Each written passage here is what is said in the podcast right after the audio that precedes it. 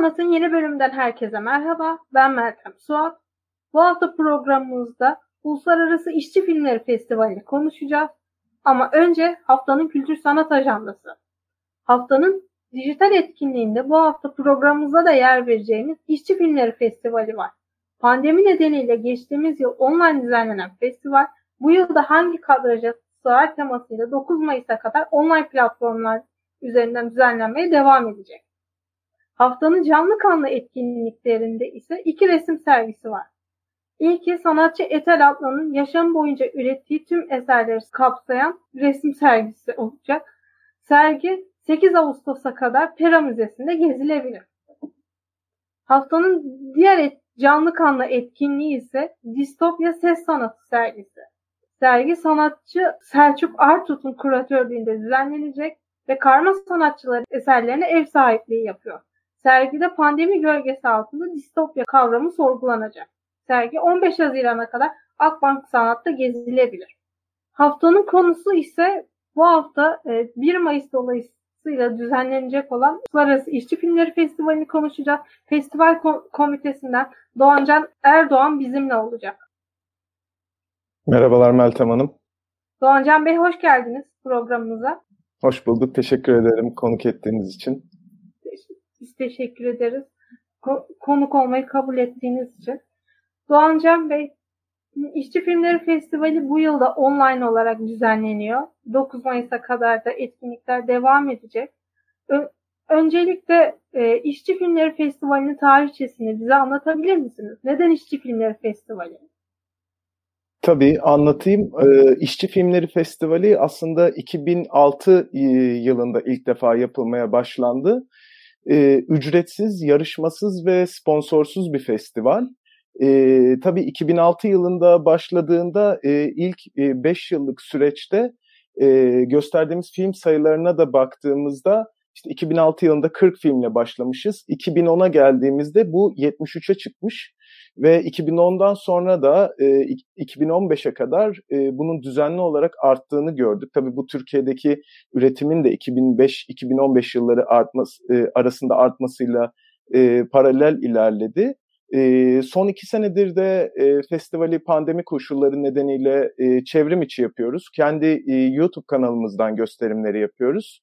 E, bunlar bir e, sinema seansı gibi oluyor. E, filmlerin programda belirtilmiş gösterim saatlerinde girip e, izleyebiliyorsunuz. Daha sonrasında yönetmenlerle e, söyleşiler yapıyoruz.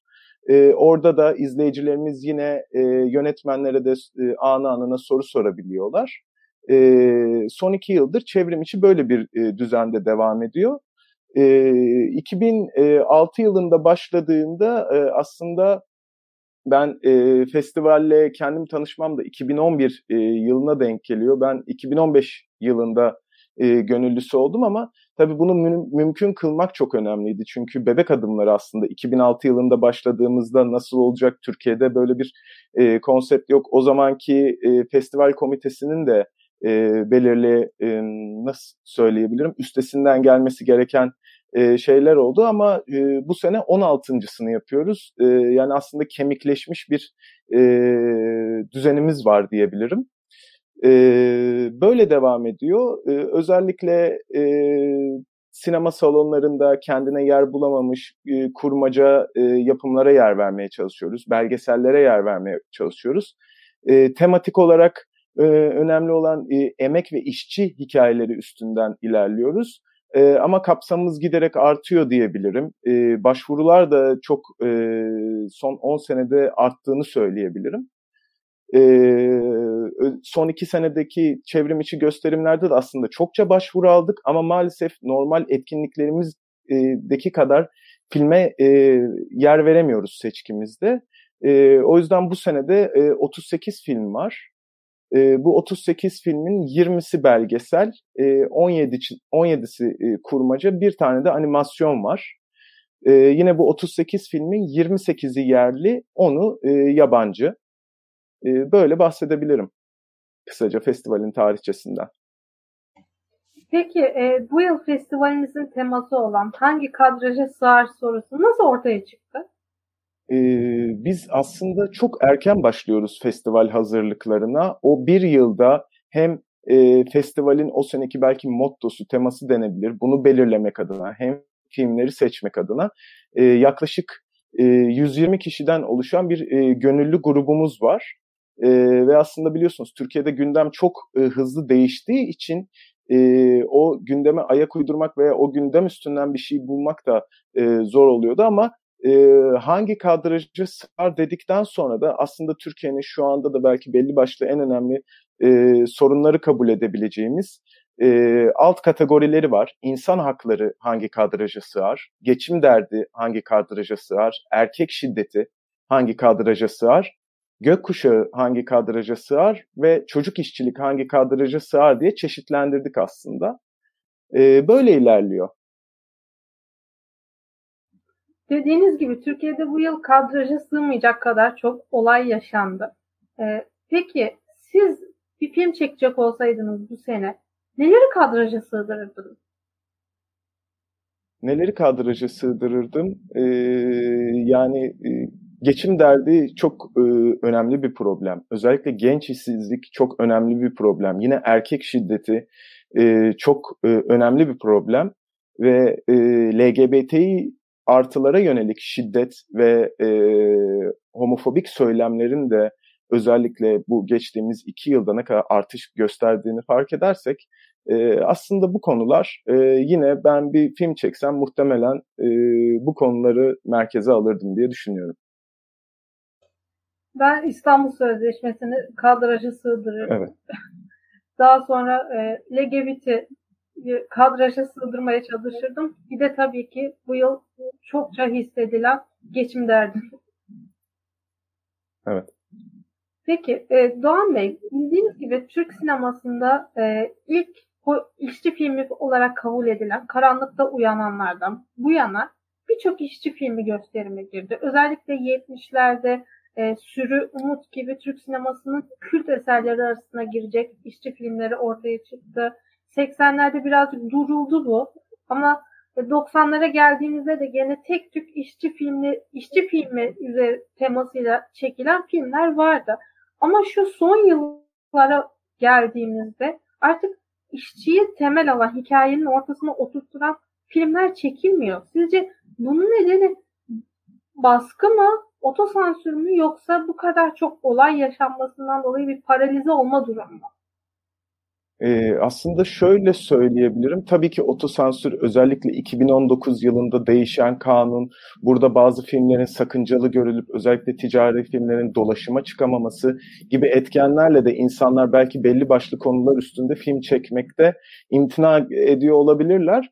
Ee, ama e, aslında baktığımızda e, 2000 e, başlayarak düşündüğümüzde işçi filmleri e, yani işçi hikayesi hikayeleri filmlerin e, belki ana temasını e, çoğunlukla oluşturmasa da e, ortak temanın içinde yer alıyorlar. Yani bu e, çok göz ardı edebileceğimiz bir şey değil. Aslında e, görmek istediğimizde yani okumalar yaptığımızda e, çoğu filmin içinde de emeğin ve işçinin e, bir tema oluşturduğunu görebiliyoruz.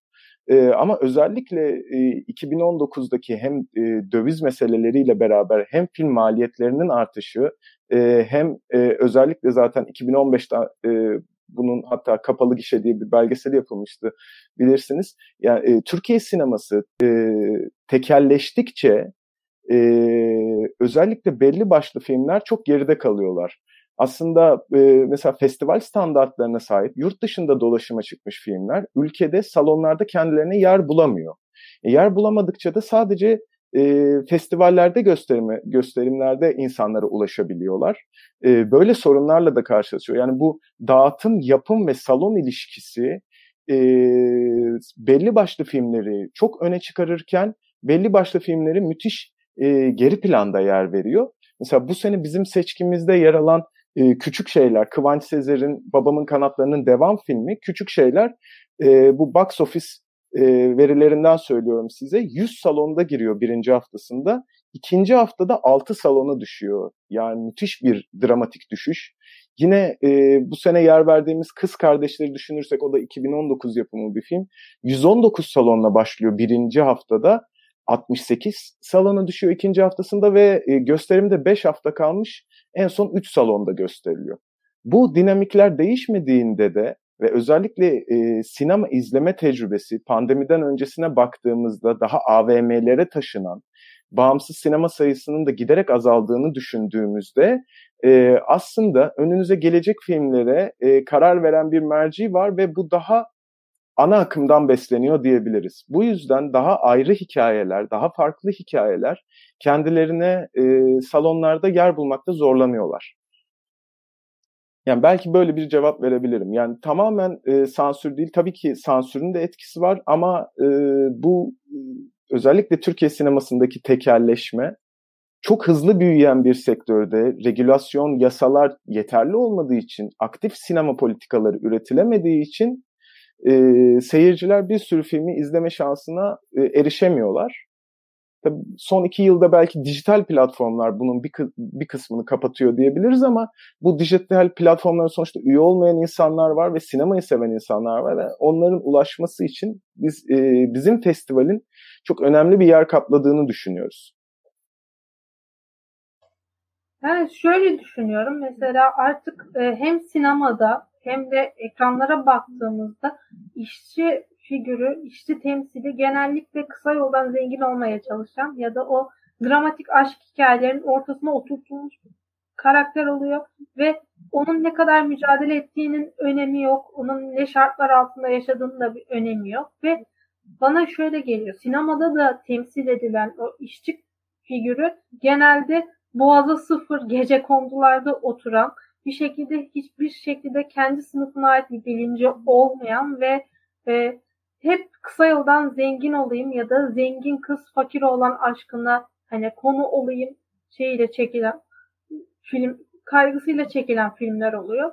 Yani bu da belki bana göre bir otosansür ya da e, sizin dediğiniz gibi artık gö- e, kendilerine gösterim imkanı tanınmaması nedeniyle bir yavaş yavaş otosansüre doğru da gidiyor olabilir e, sinemacılar. Ama gene de hani biliyorsunuz 70'lerden bu yana Türkiye'de olan bütün politik olaylar sinemayı, sanatı bir şekilde etkiledi. Türkiye'de yakın zamanda Gezi gibi bir örnek yaşandı. Ama Gezi'den sonra da hani işçi filmi temasıyla çekilen filmlerin sayısında bir artış olmadı. Gene bağımsız filmler dışında bu temayla çekilen filmler yok. Hani Gezi neden etkilemedi sizce bu işçi filmleri e, temsiline ya da sinemadaki işçi figürünün temsiline? Ee, şöyle söyleyebilirim. Aslında Gezi'den sonra da daha fazla belgesellerde yer verildiğini görüyoruz. Yani kurmaca filmlerde sizin dediğiniz gibi e, oradaki yaratılan karakterlerde gerçeklik unsurunun çok büyük eksikliği olduğunu düşünüyorum. Yani bu karakterler normal hayatta karşımıza çıkacaktan öte daha romantize edilmiş karakterler. E, ve sanat sineması dışında da işte dediğimiz gibi yer bulamadığında bu e, bambaşka bir soruna e, neden oluyor. E, ve bunun dışında e, hem e, sponsorluk ilişkileri belki diğer fe, film festivalleri adına söyleyebilirim. Bunun ücretli yapılıyor olması e, belirli konularda e, bu festivalleri e, organize edenlerin belki de çok daha rahat davranmasına engel oluyor. Böyle söyleyebiliriz ama e, film yapım pratikleri açısından da bakarsak e, Türkiye'de hani bir kolektif e, çabanın eseri olan ya da işte benzer senaristler, benzer görüntü yönetmenlerinin ve yönetmenlerin oluşturduğu e, bir e, üretim süreci de e, bunun eksikliği var diyebilirim. E, e, bu üretim sürecinin de eksikliği hem salonların e, tekerleşmesi e, hem e, özellikle film yapmanın da çok maliyetli hale gelmesi e, bence bunları etkiliyor ama e, Gezi'den sonra da mesela bizim seçkimizde de çok yer verdik. Gezi önemli bir ana konu haline geldi ama e, yani yer bulmaları önemli. Yer bulmaları önemli. Özellikle pandemi koşullarına baktığımızda şimdi mesela e, İstanbul içinde söyleyebilirim. Rex sineması mesela çok önemli bir figürken kapandı. Belki bu süreci emekle başlatmak, emekten bakmak da olabilir. Kadıköy sineması yine pandemi koşullarında bir e, fonlama ve yardım kampanyası başlattı. Beyoğlu sineması öyle.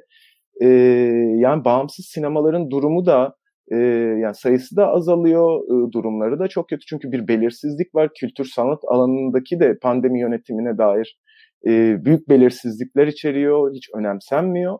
E, böyle olduğunda yani bu tekerleşmenin aslında her şeye sirayet ettiğini görebiliriz. Öyle söyleyebilirim. Ben şöyle düşünüyorum. Mesela 70'lerde, 80'lerde sinema sektöründe çalışanlarda da bir sınıf bilinci vardı. Sinesen'in öncülüğünde bu e, 80 darbesinde sinemacılar örgütleniyordu. E, sendikal faaliyetlerinde devam ediyorlardı. Ama şu an sektörde çalışanlar da kendi emeklerini savunmadıkları için bana göre hani başkalarının emeğini de perde yansıtmayı tercih etmiyorlar. Bu aynı şekilde sadece hani e, perdede değil, dijital platformlardaki filmlerde de öyle. İşçi figürü hep geri planda kalıyor ve bir yerden sonra yavaş yavaş yavaş yavaş sinemada hani romantize edilmiş bir karakter olarak kalıyor.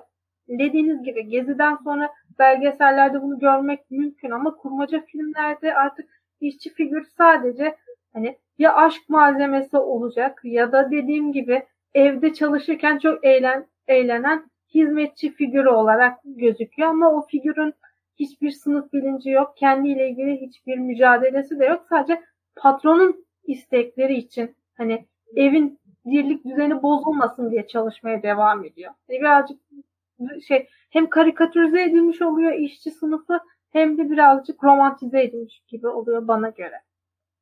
Peki e, hazır bağımsız sinemalardan söz açılmışken bildiğiniz gibi e, İşçi Filmler Festivali e, bağımsız düzenlenen bir uluslararası festival. Ve bu bağımsız filmler, bağımsız festivaller genellikle muhalif çevreden çıkıyor Doğan Bey. Siz gerçekten muhalif çevredeki sanatın bağımsız olduğunu düşünüyor musunuz? Yoksa muhalif çevrede de tıpkı havuz medyası diye adlandırılan bir hani medya kavramı var ya onun gibi bir havuz sanatçılığı da var mı? Ee, kendi aralarında mı bir sanat üretiyor bu bağımsız sanatçılar? Ee, şöyle söyleyebilirim. Bir e, sinema bürokrasisinin de e, oluştuğundan bahsedebiliriz. İşte e, Euromaj destekleri, farklı ülkelerden e, ortak yapımların olması, yani festivallerde bunların kıstas olarak sunulması, e, Türkiye'den de yani festivallerin, özellikle yurt dışındaki festivallerin Türkiye'den de belirli hikayeler görmesine neden oluyor. İşte aidiyetsizliği görüyoruz Türkiye'de. İşte taşranın şehirleşemeyen taşrayı yani e, yanlış şehirleşmiş taşrayı görüyoruz ya da e, insanların köyden kente daha e, yani göçüne e, konu alan şeyleri gördüğümüzde bunlar da e, birer etken e, ama e, bunun e, yani e, sadece belirli bir grubun tekelinde olduğunu düşünmüyorum. Daha fazla insan e, film üretmeye çalışıyor ama e, tek başına bunu bir mesela ilk filminiz olduğunda e, bir yapımcı bulmadan işte maliyetlerin altından kalkması çok zor. E, e tabi bu da e, belirli konuları çok sıkışık bir alana getiriyor olabilir. Ben şöyle düşünüyorum. Mesela e, ne kadar bağımsız sanat, bağımsız sanatçılık yapıyor olsun. E, önce hani eğer arkasında tanıdığı bir isim yoksa o muhalif çevreden de arkasında hani e, bir sanat eleştirmeni, bir sanat gazetecisi yoksa yeterince e, ismi duyulmuyor. Ne kadar yaptığı iş değerli olursa olsun arkasında bir güç almadan bunu devam ettiremiyor. Aynı şeyi bağımsız sanat eleştirmenliği için de düşünüyorum. Yani eğer e, sektörde tanıdığınız kimse yoksa bağımsız sanat eleştirmeni olamıyorsunuz. Hani bir PR'ınız, e, kendinizi tanıtacak bir titriniz yoksa hani bu işte ilerleyemiyorsunuz ve bir yerden sonra aynı çevre içinde sanki böyle top havuzundaki top gibi dönmeye devam ediyor ve bana kalırsa bu da bir yerde bağımsız sanatı da bağımsız sanatçılığı da etkiliyor. Çünkü sektöre yeni gir, girecek olanların birazcık şefi kırılıyormuş gibi. Da geçtiğimiz günlerde sosyal medyada da gördüm. Mesela e, 26 yayın evine kitabını gönderip dönüş alamayan bir e, yazar adayı vardı ve inanılmaz sektörden ümidini kesmişti. Aynı şey sinema için de geçerli. Kısa film çeken üniversitelerde e, yeni mezun bir sürü sinemacı var ama hiçbiri ismi duyulmadığı için o filmi yeterince duyuramıyor ve e, ikinci filmi çekmek için şevki olmuyor. Kesinlikle ve o ilk filmi çektiklerinde de aslında o kadar yani büyük bir boşluğun altına da giriliyorsunuz. Ve e, böyle olduğunda kesinlikle insanlar e, geri adım atıyorlar. Ama bence Türkiye'de şöyle de bir şey var. E, sinema yazını e, çok eksik. Yani işte belli başlı dergiler ve kültür sanat içeriği üreten platformlar dışında e, siz bugün bir filmin analiziyle ilgili e, bir şeylere bakmak istediğinizde elinize gelen Türkçe kaynak çok sınırlı. E bunun dışında e, sinema biletleri yani pandemiden öncesine baktığımızda çok pahalı.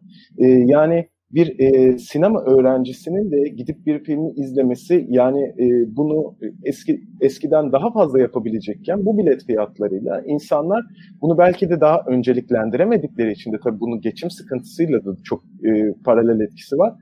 Hem e, izlemek konusunda hem üstüne e, bir şeyler yazmak konusunda hem de üretmek konusunda çok sıkıntılı bir hale geliyor. Dediğiniz gibi yani artık e, o sinemacı adayları da beslenemiyor. Mesela İşçi Filmleri Festivali çok güzel bir etkinlik. Aynı şekilde İstanbul Film Festivali de öyle. Hani bağımsız film festivalleri var olmaya devam ettikçe o sinemacı adayları için hani bir şevk, bir mesleğe başlama aşkı oluyor. Ama kısıtlı bütçeyle bir kısa film ya da uzun metraj çeken sinemacı adayı e, ne oluyor? İlk, ikinci filminden sonra bir hani şey e, çö, duygusal olarak yani mesleki şevk olarak da çöküşe uğruyor. Çünkü ciddiye alınmadığını düşünüyor.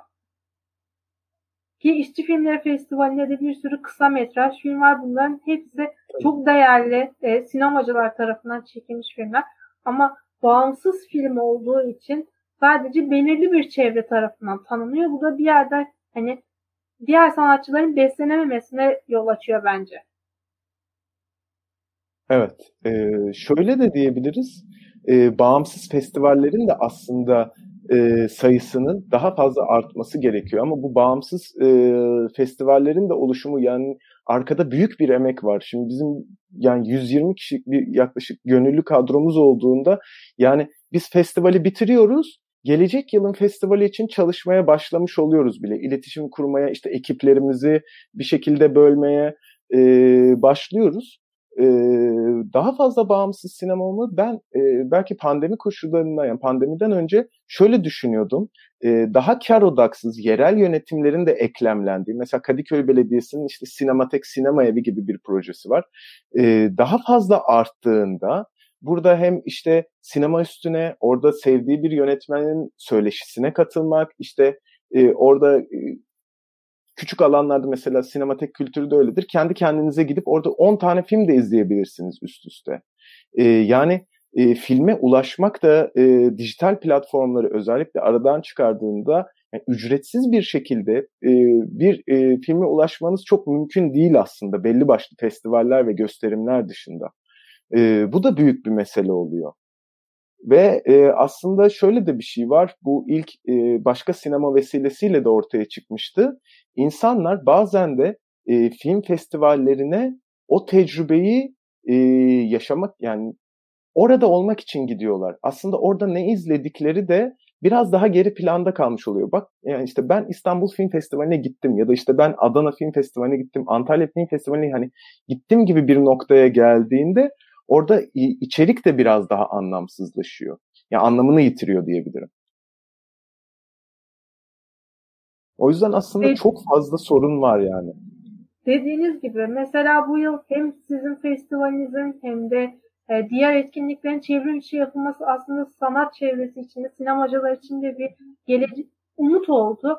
Çünkü ne olursa olsun fiziksel ortamda işçi filmler festivali yapılamayabilir, şehirlere gidilemeyebilir ama hani online de olsa bu etkinlik devam ediyor. Sinema devam edecek, sanat da devam edecek gibi bir umut ışığı oldu.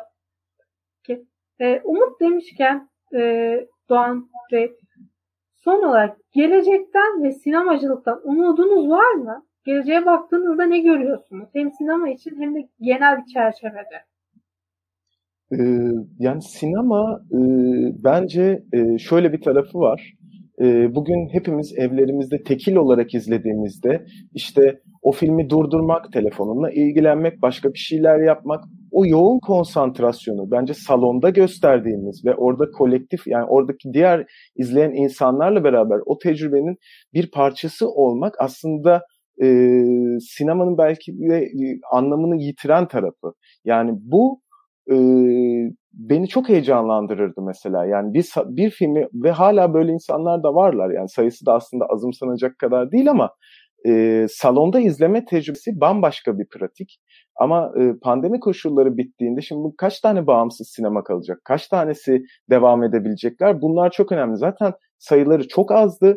E, eğer e, daha da azalırsa e, artık tamamen e, AVM'lerin içine taşınmış ve çok belli başlı filmlerin gösterildiği, diğer filmlerin hiç kendine yer bulamadı. Zaten şu anda da böyle bunun daha da giderek artacağını e, öngörebiliriz. Ama burada bence hem yerel yönetimlerin e, bir şekilde kar odağı gözetmeksizin e, gösterim yapabilecekleri kültür sanat merkezlerinin tüm Türkiye genelinde sayısının artması gerekiyor. Sadece büyük şehirlerdekiler de değil. Yeterli değil yani. E, e, bu yetersizlik yani açıkçası çok da e, yolun sonunda ne olduğunu da ne olduğuna dair e, bir şey göremiyor belki insanlar. Yani çok belirsiz bir ortam var. E, o yüzden e, yani e, hep kendime telkin ettiğim şey umarım böyle olmaz. Umarım hala bağımsız sinema salonları kalır ve hani e, bir şekilde bu düzeni değiştirmek zorundayız. Ya bu çıkacak yasalarla olur ama bunun da şu an çok olmayacağı e, aşikar. E, biz bu e, sinema sektörünü e, regüle etmeliyiz. Bu tekelleşmeden kurtarmalıyız. Bakın 2005-2015 arasında Türkiye sinema sektörü Avrupa'da en hızlı büyüyen Rusya'dan sonra e, ikinci ülke. E, yerli yapımların sayısı e, yaklaşık %50'ye varıyor Türkiye'deki e, sinema salonu sinema salonlarının içinde yerli yapımlara verilen pay. Ama bu yerli yapımların niteliğinin de belli başlı e, önemsenmesi gerekiyor. Yani bugün bir e, bu arada küçümsediğim için söylemiyorum ama e, bir YouTuber olarak ünlenip gelip e, bir sinema filmi yaptığınızda bu da bağımsız filmler için bir tehdit aslında. Çünkü zaten sınırlı olan yere bu sefer daha izleyicisinin garanti olduğu yapımlar getirildiğinde e, giderek azalabilir. Yani Tabii bağımsız ki. filmlerin evet. kendine yer bulması. Evet şöyle de bir şey var mesela dediğiniz gibi o YouTuber denilen insanların hani film çek, çektikten sonra bir sinema salonunun en az 9 salonlara kapatılması bağımsız film yapanların birazcık şevkini kırıyor. Yani Kesinlikle. düşünsenize 10 salonlu bir sinema salonu varsa 7 salonu o sırf para uğruna çekilen filmlerden oluşuyor. Bu da yeni nesil sinemacıların önünü kapamış oluyor. Kesinlikle. Ve AVM'ler bunu bir sponsorluk ilişkisi haline getirmişler.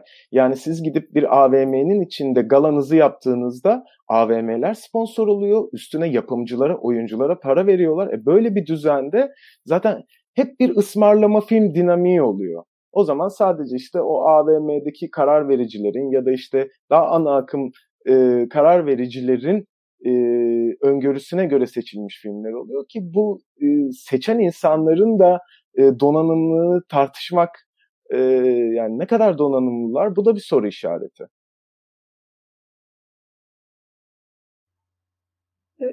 Dediğiniz gibi yani bu insanların artık hani donanım değil e, ne kadar popüler olduğu önemli oluyor. O Kesinlikle. çekilen filmler için.